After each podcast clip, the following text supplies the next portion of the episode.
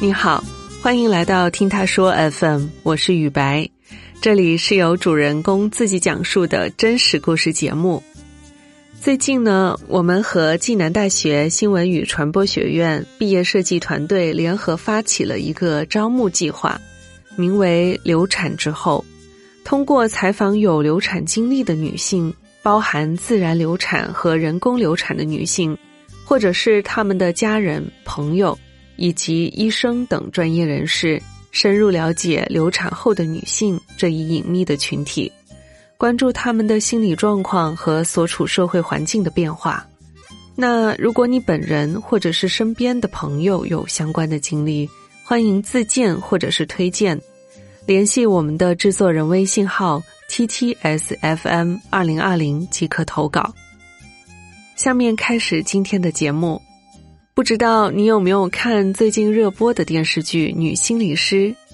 演员杨紫所饰演的心理咨询师赫顿，在剧中就通过房树人绘画测试进行了两性关系的分析和解答。这种神奇的方法也引起了很多人的好奇。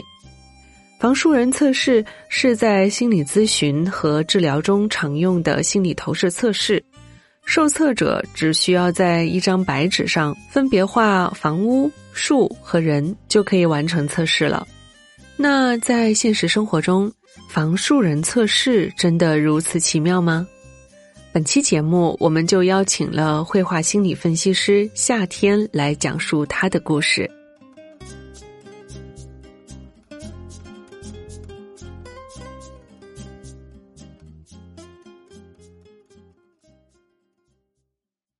大家好，我是夏天，我来自四川成都，今年二十九岁，我是一名绘画心理分析师。那绘画心理分析师呢，其实通俗来讲的话，它就是我们来访者画一幅画，拿给我们的分析师看，我们分析师可以通过这幅画来了解我们的来访者他当前的一些内心的一些想法，然后帮助他们调整自己的心态。我接触绘画心理学其实比较的久了，最开始是在二零一六年的时候，那个时候我还是在带高三毕业班，我班上有一些孩子，平时有什么事儿呢，憋在心里面，然后心理压力都会比较大，然后其中一个女生是比较有代表性的，那个女孩呢，其实我对她的印象是非常好的，她肯定是能够考上一个重本的。然后结果呢？每到小考，他考的非常好，但是一接触大考，成绩就是断崖式的下跌。当时就是请教了一位心理老师，他让我给学生做这样的一幅房树人的画。其实我自己当时也抱着挺怀疑的这样的一个想法的，觉得靠不靠谱啊？然后为了验证，我就说那我也画一幅。然后当时就是。那个老师他也是点出我一些问题，我发现哎，很准确。我记得我中间有画一条河，背面是山，可能我自己追求的东西对我目前来说遥不可及。但是这个河上呢，它又没有能够通过的桥，或者说岸边又没有船。包括我画了太阳啊，光芒画的比较灰暗啊，就说明其实我当时。对我自己想要追求的东西，我没有一个能够达到的途径，然后我就按照新老师的要求找我们这个同学去画。新老师他给我解读啊，原来这个女孩子她目前的压力非常大，就是说所有人对她的印象都是非常好的，然后她其实并没有达到这样的一个程度，她是在努力维持这样的一个现象。所以说，造成了他的焦虑。最终，那个女孩子她也只是考了一个三本。那确实，这件事对我来说，让我有更多的思考。他如果说之前有充足的时间去做这样的调整，他当时发挥肯定会更好一些。包括班上一些学生嘛，他们也考的不好，我自己心里也蛮内疚的，对我还是有蛮有打击的。然后后面的话。我就去了一个考研机构，就是在一所传媒大学附近的一个办公地点上班。然后当时有一个女孩子过来咨询考研的，然后但咨询过程当中，我发现她很犹豫。我想通过绘画分析窥视一下她她的内心，我就给她说：“给你做个游戏吧。”然后我就让她画了一幅房树人的画。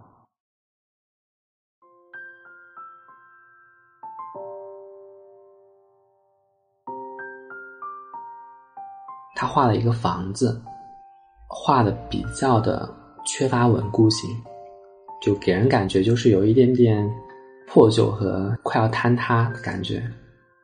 然后他画了一个烟囱，烟囱冒着比较浓的烟，这个其实就代表我们家庭当中存在的一些矛盾和压力。我问的第一个问题就是：你最近有没有给妈妈打电话？是不是和妈妈有什么争吵？然后那个女孩子眼泪就掉下来，就开始哭，哭了可能有几分钟吧。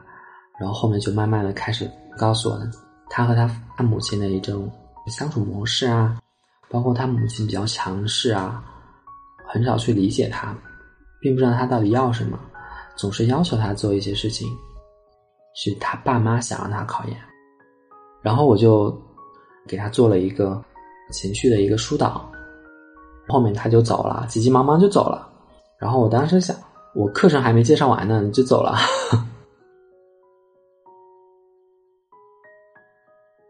然后大概过了一个小时，那个女孩子就带着他们寝室所有女孩子都过来了。我当时第一反应是我糟了，我给他说哭了，他他会不会找人过来揍我？结果那个女孩子带她全寝室的室友都过来找我做这个测试，然后她走之前，她送了我一包薯片，这是我做绘画分析以来收到的第一笔工资吧，就是一包薯片。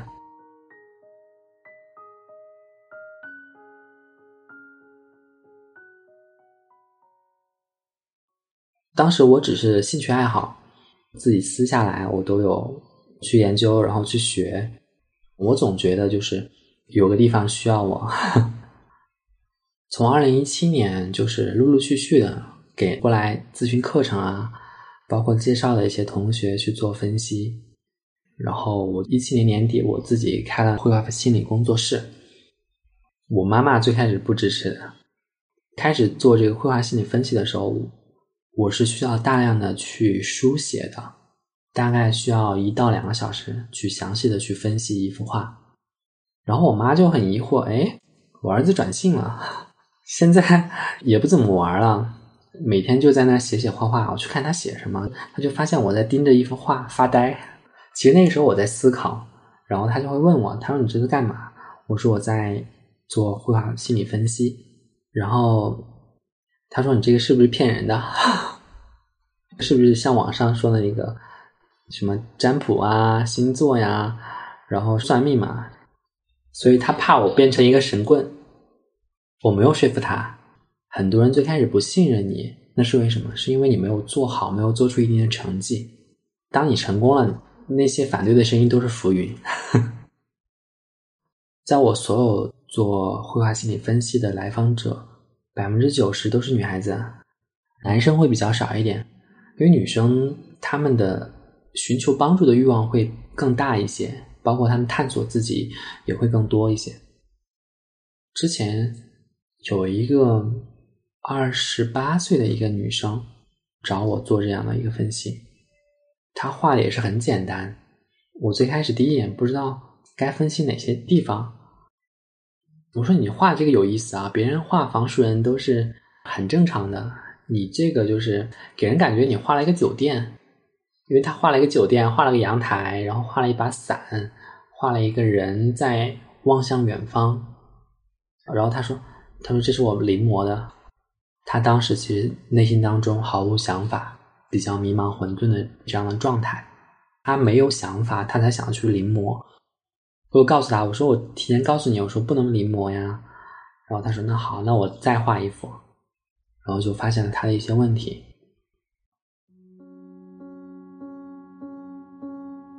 他画的是一个农村的四合院儿，然后他的那个院子里面有一棵枯死的树，那个树上面挂了一串灯笼，树下面有一个人在洗衣服。然后我问他那是谁，他说那是妈妈。我就问他那个妈妈最近身体好不好？然后有多久没回过家了？家庭带给你的压力是不是很大呀？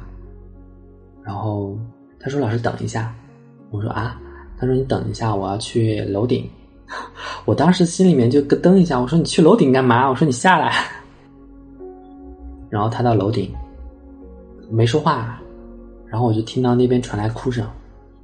说他这个话，虽然我解读出来一些东西，但也没有到这个地步吧。我让他做的第一件事情就是放开了哭，我就告诉他，现在反正是天台，四周也没有人，想哭咱就大声的哭出来。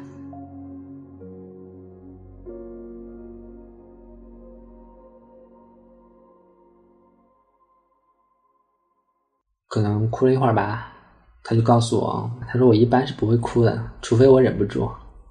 他也给我解释了，因为他妹妹在房间里，他妹妹是一个抑郁患者，他不想让他妹妹听到更多负面的东西。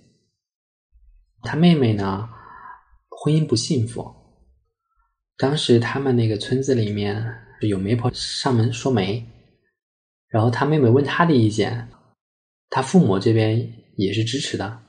他也说：“那我也同意。”然后他妹妹后面就嫁给那个相亲对象。婚后大概一年吧，他们就离婚了。妹妹呢，就是因为婚姻失败这件事情，抑郁了，带着孩子住在姐姐这里。所以说，她当时的经济压力，包括心理压力都非常大。她的所有亲戚，包括她父母，还有她妹妹，都觉得是因为。姐姐同意了，她才嫁过去的。结果嫁过去又不幸福，都觉得是她的问题。我就跟她聊了一些她自己的，她目前的状态，聊了一些她工作上面的一些开心的事情，她自己的优势嘛，帮助他确认自身的价值，让他对自己的自我评价能有一个比较清楚的认识。主要的还是过好当下嘛，把握当下。你要想去考研，他想去考法律。我听他聊到考研啊，那我就有话说了。然后就跟他聊了一些美好的事情。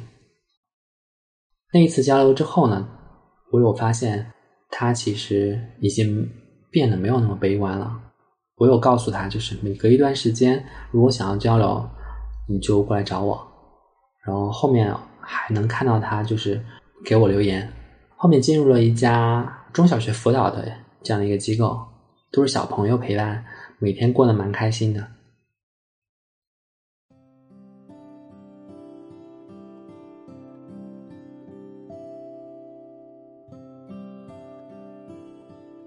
我记得应该是一八年的样子，因为我这个朋友他是我的大学同学，关系很要好的一个朋友，然后他的女朋友呢。也是我们第一年工作的时候，我们同事，然后也是我给撮合的嘛。在结婚之前，他们请我去家里面吃饭，饭桌上嘛，其实最开始都表现的蛮好的，蛮和谐的。就是喝了几杯酒之后呢，我就发现，因为我那个朋友他平时也是不爱说的嘛，但是他一喝完酒之后话就特别多，然后说着说着就说自己的事情啊，说自己的近况呀，然后说结婚了呀，怎么怎么样啊。然后我就发现，哎，他女朋友怎么越来越沉默，越来越沉默？我说不对呀，这以前他女朋友都是话比较多的呀。我说怎么怎么今天好像有点反常，好像有一点点隔阂。然后他女朋友去添菜的时候，我就问他，我说你俩咋了？他说，哎，不想说这个事。哎那我说，啊，要不这样嘛？是四川话说的嘛？要不这样，你给我画一幅画。我给你看一下，给你指点一下。然后我朋友就说好。先是男生画的，我发现他的画就是主要集中在画面的一侧，另一侧是空的。他的画面当中，当时是并没有画其他人的，只画了自己。哦，我说这都快要结婚了。怎么在你的意识当中，还只是你一个人，对未来这么迷茫的吗？也确实啊，当时他们想要结婚，更多的是家里面的意思，父母都说催他们结婚嘛。其实那个时候，他们对婚姻、对未来生活还是比较迷茫的，比较懵的。潜意识可能并没有说完完全全接纳未来和这个人要走一辈子。然后还有一些就是沟通方式的一些问题，因为我这个朋友呢，他画的人没有耳朵，就是他很少去倾听，他不愿意去倾听。他女朋友说了什么？然后他女朋友画的那个倒是有耳朵，就是没有嘴巴。他女朋友就是不愿意去说，为什么不愿意说呢？就是因为他平时说的太多了，但是没有得到回应，久而久之，女孩子她就不愿意去表达了。做完这些之后呢，我就单独给他们去做沟通，我就说你。先去卧室待着，先自己去玩把游戏，看看电视，然后我跟他交流。就是他女朋友这边，跟他其实同样的状态，很没安全感，更多的是对未来的恐惧。他也怕就是身边这个男人不靠谱。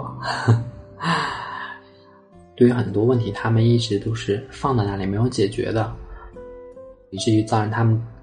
之间的亲密关系存在一定的隔阂和矛盾。我跟他们分析完之后，就对我这个朋友给他支了一些招，我如何去倾听，先听女孩子说完嘛。我也很明确告诉她，我说你并没有给你的女朋友足够的安全感，她的话里面表现的很烦躁、很不安，要学会分享，要告诉对方你心里面的想法。我也有跟他们说过，就是跟他们去畅想过未来，然后怎么看待结婚这件事情。然后后面婚后，他们又找我做了一次这样的测试，这就更有意思了，因为我发现，哎，他们两个的画就突然变得那么卡哇伊，画风变得很可爱，我就直接问我朋友几个月了。他说四个月了，他们当时也很惊讶，我都没告诉你，你怎么知道？我说画里面告诉我的。他们画了一些玩具，包括画了一朵花，花上面有笑脸，太阳上面有笑脸，因为他会想很多小朋友、小孩的事情，所以说画上面就能够表现出来他们当时的一个状态。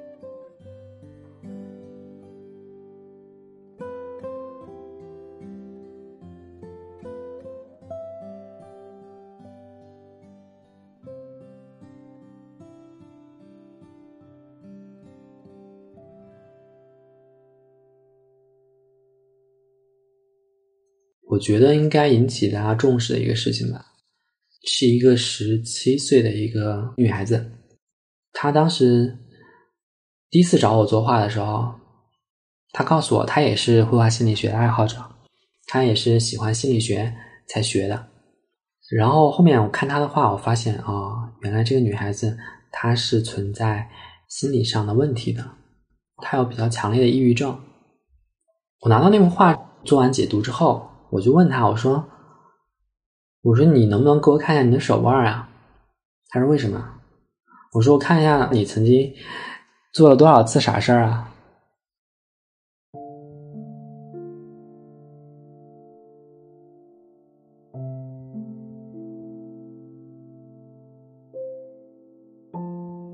因为他的话里面显示出来了一些就是自杀的冲动。比如说，他画了一些利器，不一定是刀，像他画的，就是他的指甲就很尖。然后画了一些落叶，就是正在掉落的叶子。然后画了一棵枯寂的树。然后他就把手腕拍给我看了，就是他的手腕上有很多刀割的痕迹嘛，就曾经割腕过。然后我就跟他聊了很多，包括聊了一下割腕疼不疼呀？流了多少血啊？然后其他的这些东西，当时找我做这个是因为他当时仍然有自杀的这样的一个冲动和可能有这样的危机嘛。然后我又告诉他，我说你如果后面发现你自己情绪失控了，不开心了，觉得没有人理解你了，你再来找我。他后面交流了三次，画了三幅画。第二幅画就是他在他觉得他自己心里面就是特别不好受，想要去伤害自己。那个时候画的一幅画，就能看到一个孤零零的树，然后有一个雪人，周围都是雪。其实这代表一种他感觉非常的孤独和冰冷，就觉得可能自己周边没有人去关心他、理解他，没有人给他爱，就很容易产生自杀的冲动。然后第三次呢，就是哎，我发现他恋爱了。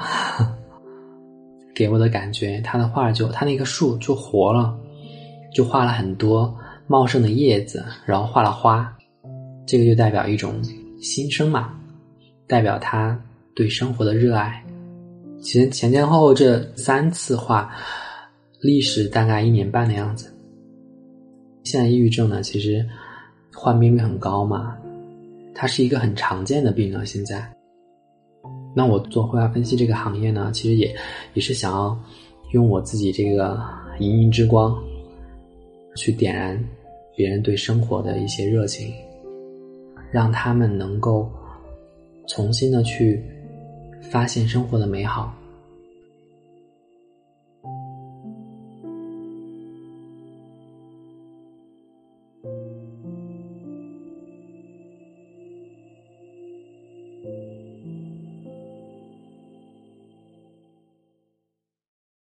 就每个人都会遇到问题，然后很多人遇到问题，他会逃避，会怀疑自己，会寻求外力的帮助，或者说会站在原地不动。但是我们应该做的就是勇敢的去面对，只要我们勇敢的迈出一步，就有更多的能力去迈出第二步，然后一直往前走。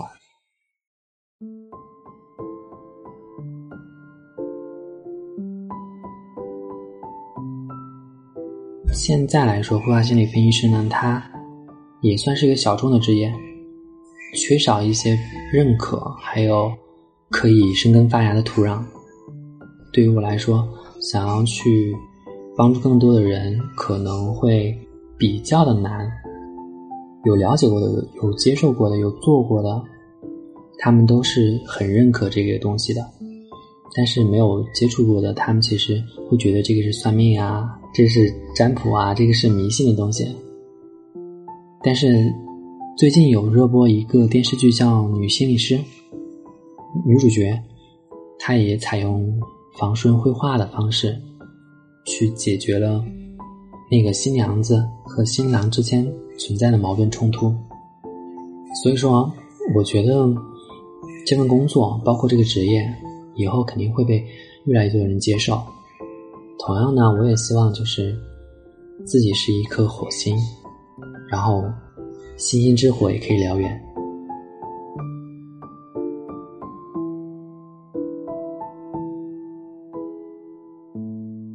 此刻的你对绘画心理分析有了更多的了解吗？